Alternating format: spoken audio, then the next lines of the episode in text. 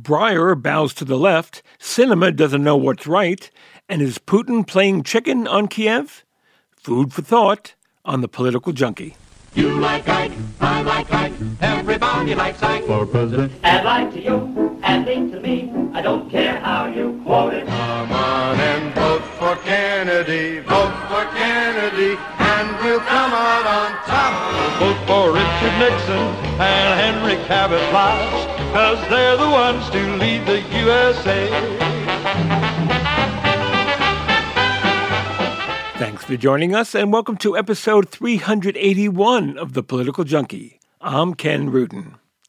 When progressives were jumping down Ruth Bader Ginsburg's throat to have her step aside and let President Obama name her successor, the octogenarian Supreme Court justice, who had had several bouts with cancer, brushed them aside. I'm in good health, she said, and I haven't finished the job I set out to do. When her health was no longer good, the guy in the White House was Donald Trump, and Ginsburg did everything she could to stay alive until voters would hopefully put in a Democrat as president to enable her to retire. But that was not to be. She died on September 18, 2020, and Trump and the Republicans rammed through Amy Coney Barrett as her successor. RBG's stubbornness not only gave Trump a third justice, but the succession changed the trajectory of the court from 5 4 conservative to 6 3 conservative. That, in a nutshell, is why Stephen Breyer bowed to liberal pressure and called it quits. The tenuous Democratic majority in the Senate has a good chance of becoming Republican in this year's elections, and we know, because he told us, that a majority leader Mitch McConnell would never allow a vote on a Biden justice should the GOP take over. We couldn't believe it when McConnell refused to allow a vote on Obama's nominee, Merrick Garland, in 2016 with his straight faced cockamamie justification. Now anything goes. The only way to make sure the 83 year old Breyer could be replaced by a much younger liberal justice was for Breyer and the Dems to act now while they still have the majority. Compared to the other kind of politics we're witnessing, the destruction of the Supreme Court in terms of civility is fairly new. Democrats still rue the filibuster the GOP and Southern conservatives put on Lyndon Johnson's nominee Abe Fortas in 1968, and Republicans remain furious at the tactics Democrats and the left used against Robert Bork in 1987. But for the most part, those were exceptions. Think of the votes in the Senate for confirmation of some of the more ideological nominees. Antonin Scalia, the conservative President Reagan put up in 86, confirmed by a vote of 98 to nothing. When President Clinton nominated the liberal Ginsburg in 1993, the vote was 96 to 3. But then it got worse. Both of Obama's nominees got more than 30 no votes each, and with Democrats livid at the treatment received by Merrick Garland, all three of Trump's nominees got more than 45 no votes. It is possible, though not probable, that Breyer's successor, whom Biden promises will be a black woman, could be confirmed on a 50 50 vote. Once upon a time, it didn't matter which party the president belonged to or which party controlled the Senate. Those days are long gone. By a witch to the court of the crimson.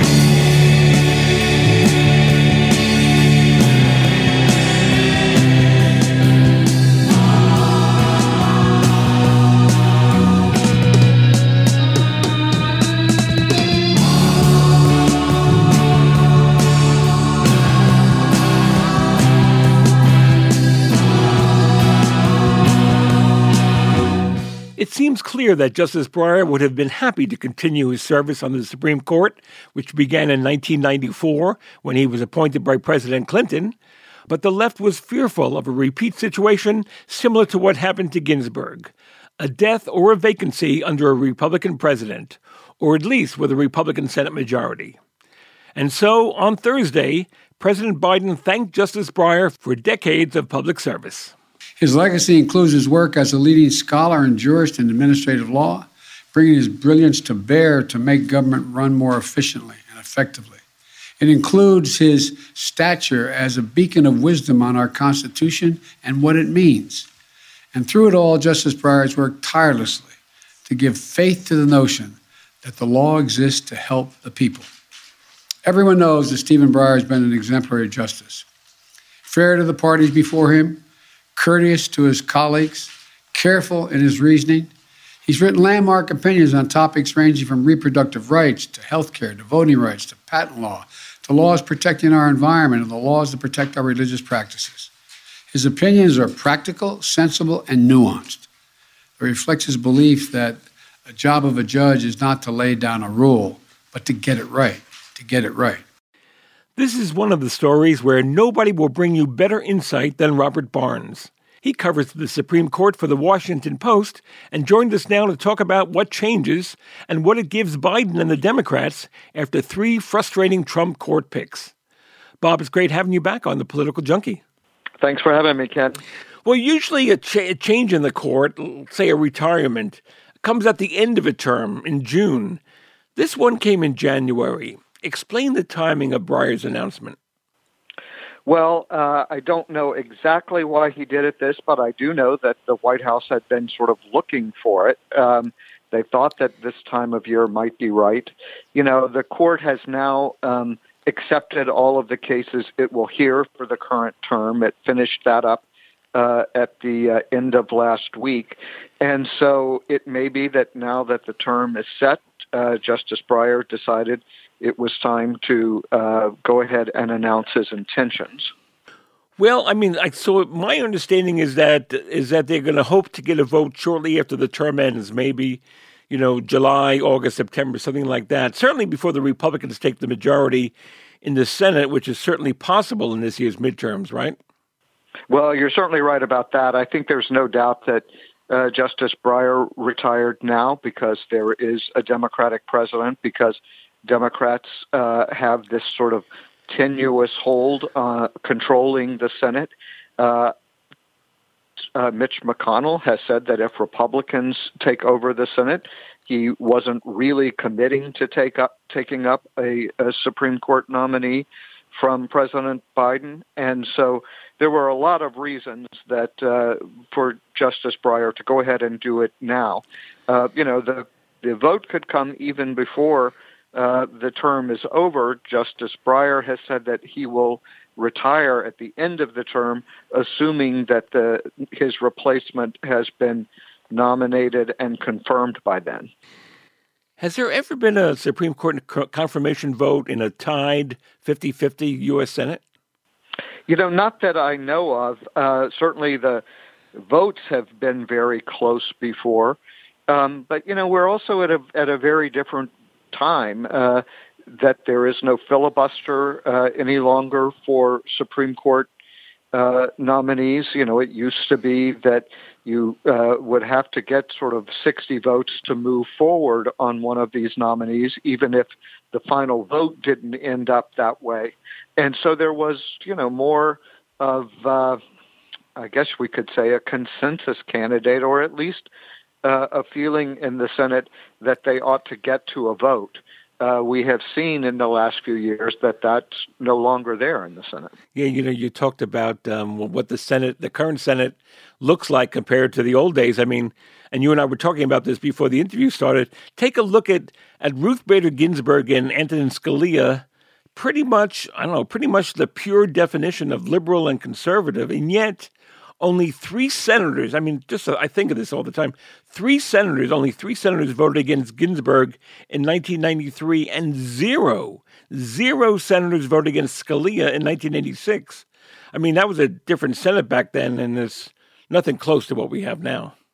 It was a very different Senate. You know, it's funny when I did a profile of Justice Ginsburg once, she showed me that she carries uh, some keys on a Strom Thurmond keychain uh, that Strom Thurmond used to give out to constituents, and she got one because he was one of her supporters uh, for confirmation, if you can imagine.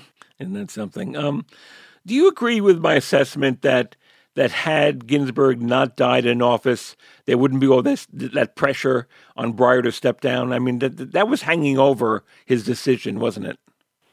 Well, I think that example was was huge uh, for him and for a lot of others about what happens uh, if you stay on too long, and uh, you know there there's just sort of no way to um, to think otherwise.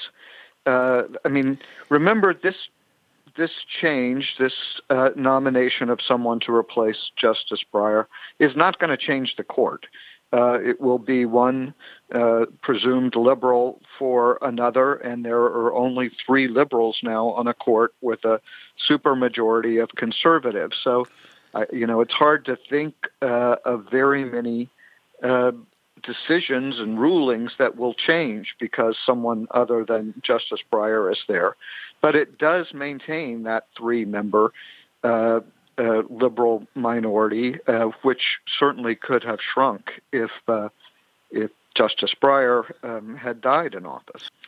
It, when all of us were trying to get Justice Breyer uh, in the fall to talk to us about his retirement plans, he was promoting a book, and so that's one of the few times uh, reporters can easily get interviews with Supreme Court justices. Uh, the one constant he said was he didn't intend to die in office, uh, even though he didn't know when he was going to retire. I think even then he had a pretty good idea that it was going to be this term. Was the pressure on him from the left? Uh, was it unseemly? I mean, did did Breyer deserve a better a better fate? Well, I've never, uh, you know, it's not for me to judge that, but I can tell you I've certainly never seen anything like it. Uh, you know, there were just so many calls uh, from interest groups, uh, from op-ed columnists, uh, from sort of liberal commentators on the court, uh, urging him to leave now. Uh, I've really never seen anything like it. We've certainly never seen anything like we did uh, earlier when a truck was circling the Supreme Court with a huge sign calling on him to resign. Uh, when I asked him about that, he just sort of smiled and said that he wasn't at the court that day. And also, we're talking about about fate. I mean, for his part, uh, President Biden's fate was sealed when, you know, during the debate, his final debate with Bernie Sanders in 2020, he pledged to name an African American woman to the Supreme Court.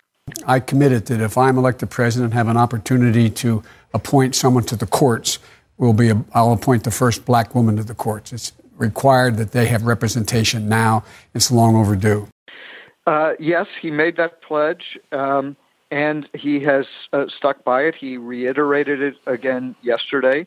There has been criticism of him for uh, for making such a pledge, saying that it was in effect a quota um, but uh, his argument is that it's, as he put it, long overdue. Uh, there have been 108 white men who have served as Supreme Court justices, uh, two black men, only five women, and no African American woman. And so, uh, just as he has in filling lower court uh, judgeships, um, President Biden has really made an effort to uh, promote black women. When you say that your choice is going to be a black woman, uh, obviously, you know, unlike the guessing games of the past where you have a list of 50 people, there really isn't that big of a of a list of potential successors, you know, that jump out of people. I mean, I mean, my list and my list begins and ends with uh, Ketanji Brown Jackson. What what does your list look like? Well, I think that there are three uh, people uh, who are being very seriously considered, and a few others who are out there. Um, you know, I always have to remind my editors that uh, the Supreme Court doesn't pick uh, the Supreme Court nominee; the White House does, right. uh, and that's not my expertise. But I certainly think uh, that two others, uh, besides Judge Jackson, uh, is Leondra Kruger, who is a justice on the California Supreme Court, a former uh, Department of Justice lawyer, someone uh, who has argued before the Supreme Court 12 times and is uh, very well thought of in appellate circles uh, in D.C. I think that she is there. And uh, Representative Clyburn has really been pushing a judge from South Carolina named Michelle Childs, who um, is a favorite of his, and he says would really be sort of a different kind of uh, justice for the court because she didn't go to an Ivy League uh, law school. Uh, and, you know, there's only one justice on the court right now, Justice Barrett, who went to Notre Dame, who fits that now. There are some people, I mean, probably some people who know better, but they're saying that, that Biden owes Clyburn for because you know Clyburn basically rescued his presidential candidacy prior to the South Carolina primary in 2020. Yes, and uh, you know he could also argue that Judge Childs is now uh, being nominated for the uh, U.S. Court of Appeals for the D.C. Circuit, which is sort of often referred to as the second most powerful court.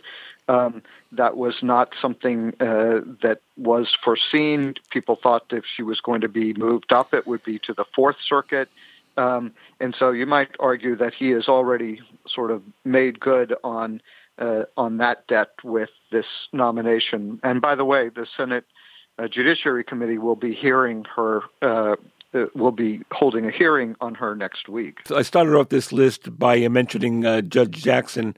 Uh, what can you tell me about her? Well, um, she is uh, well thought of. She is uh, has Ivy League credentials, like most of the justices, as I mentioned.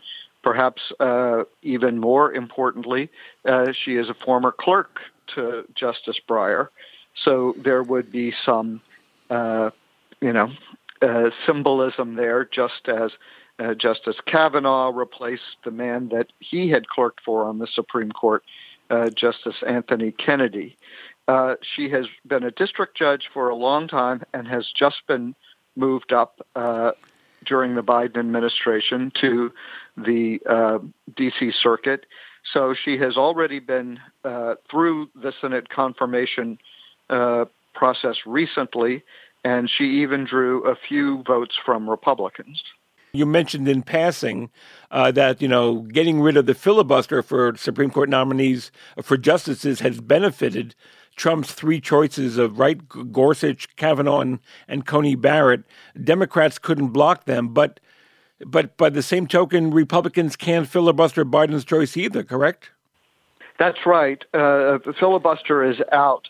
Um, the, uh, there's a little bit of a worry for Democrats in that uh, because of this evenly divided Senate. The Senate Judiciary Committee is evenly divided. Uh, as you might remember, uh, some of the Democrats on the Senate Judiciary Committee tried to deny or delay uh, hearings on some of Trump's nominees by denying the committee a quorum uh, to hold business.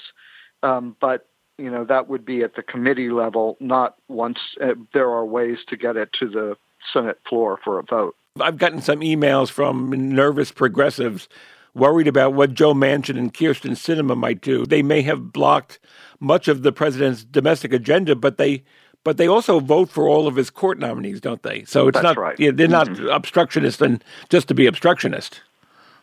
No, uh, uh, you know the uh, both of those have been big supporters of the president's judicial nominees. There are a lot of senators in both parties who sort of think, you know, this is just one of the spoils of getting elected, that you get to decide who you want to put on the court.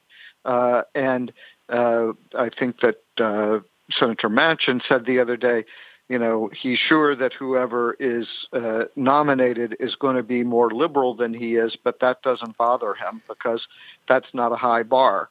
Uh, and so uh, so far, there's been no signal that there would be uh, a problem with the Democratic senators, but you know, we also don't have a nominee.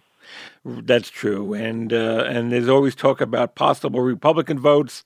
Susan Collins' name has been mentioned. Lisa Murkowski, who's up for reelection this year, that's a possible. And basically, Lindsey Graham, who always says sometimes he'll say nice things and then you know vote completely differently. But he did indicate that he said, "Look, elections matter, and you know when you have a president and a Supreme Court justice, uh, the fact that he or she is in the White House that makes a big difference. Uh, that's right, and and Senator Graham voted for both of President Obama's uh, nominees, uh, Sonia Sotomayor and Elena Kagan. There's something that hits me as sad is that the only thing that people thought of in recent years when they heard the name Stephen Breyer was that you know, he had better step down while Biden is still president. Could you just sum up what Breyer's years and what he meant to the court? Yeah, I mean, I, I, he has been a very uh, reliable vote on uh, liberal issues uh, such as voting rights, affirmative action, uh, abortion, uh, the Obamacare.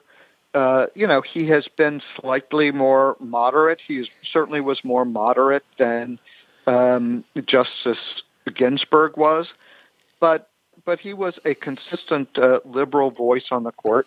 He was also one uh, that was there for compromise. You know, he was uh, incredibly close and talked often about Justice O'Connor and her sort of pragmatic approach and the need for compromise uh, in these. Uh, he was very well liked by his colleagues because he is funny and has a bit of the sort of absent-minded professor uh, bit about him, um, but uh, you know is a very sort of nice person. And uh, if you uh, look at some of the things that his colleagues said about him yesterday, each of the justices and the retired uh, justices um, wrote something about him and put it on the court's website you know, they were very fond uh, and nice uh, memories of serving with him.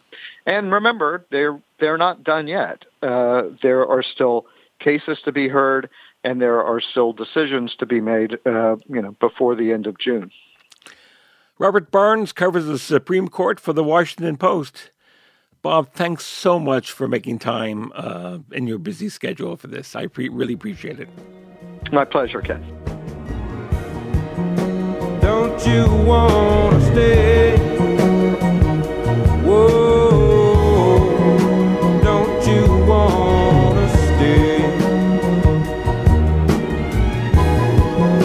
That's what the future holds with me. Don't you wanna stay? That's it for this week's show. Don't forget, you can always find my political blogs, trivia questions, and the Political Junkie store, all at krpoliticaljunkie.com. If you've got comments, questions, or complaints, send an email to ken at krpoliticaljunkie.com. You can also tweet me at Ken Rudin or shoot me a message on the show's Facebook page. And you can follow my button of the day on Instagram at The Political Junkie. And there was a new newsletter slash podcast slash dessert topping slash floor wax that Kerri Miller of Minnesota Public Radio and I are starting up this week. Hopefully, it will be filled with the kind of antics Kerri and I were known for for years on NPR. Sign up and check it out today at button.substack.com. Political Junkie is made possible thanks to the support of our listeners and donors. Your generous contributions are most appreciated. Keep them coming at krpoliticaljunkie.com slash donate. I'm Ken Rudin. Thanks for listening. Stay warm and stay safe. I'll see you soon. That's what